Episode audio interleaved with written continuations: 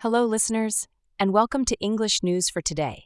Let's dive into the latest news stories for Saturday, the 27th of January 2024. Enjoying the crisp breeze of winter?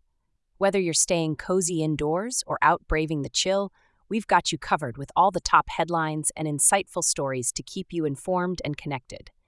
Stay with us as we bring you the pulse of today's world, right here, right now.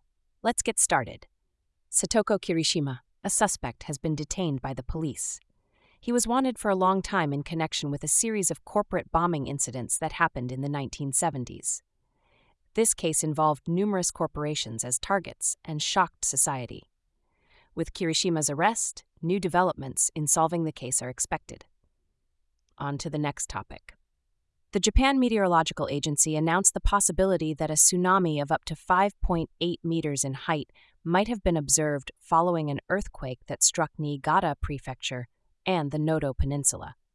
The earthquake caused damage to several buildings and severe anxiety among local residents. The agency continues to analyze tsunami data and has warned coastal residents to remain highly vigilant.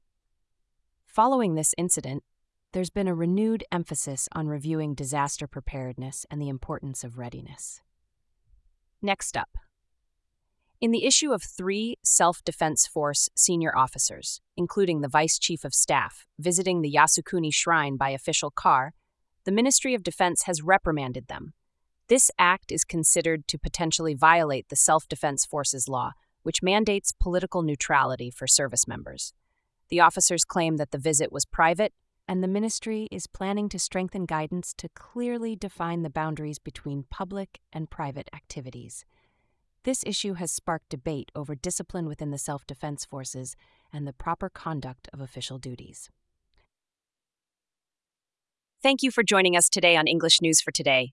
As we bid farewell to this episode, we hope the stories have resonated with you. As winter unfolds its blankets of snow and the cozy nights grow longer, we wish you all the warmth and joy of the season. Have a fantastic day, and remember to carry the light of knowledge with you wherever you go. Until next time, take care.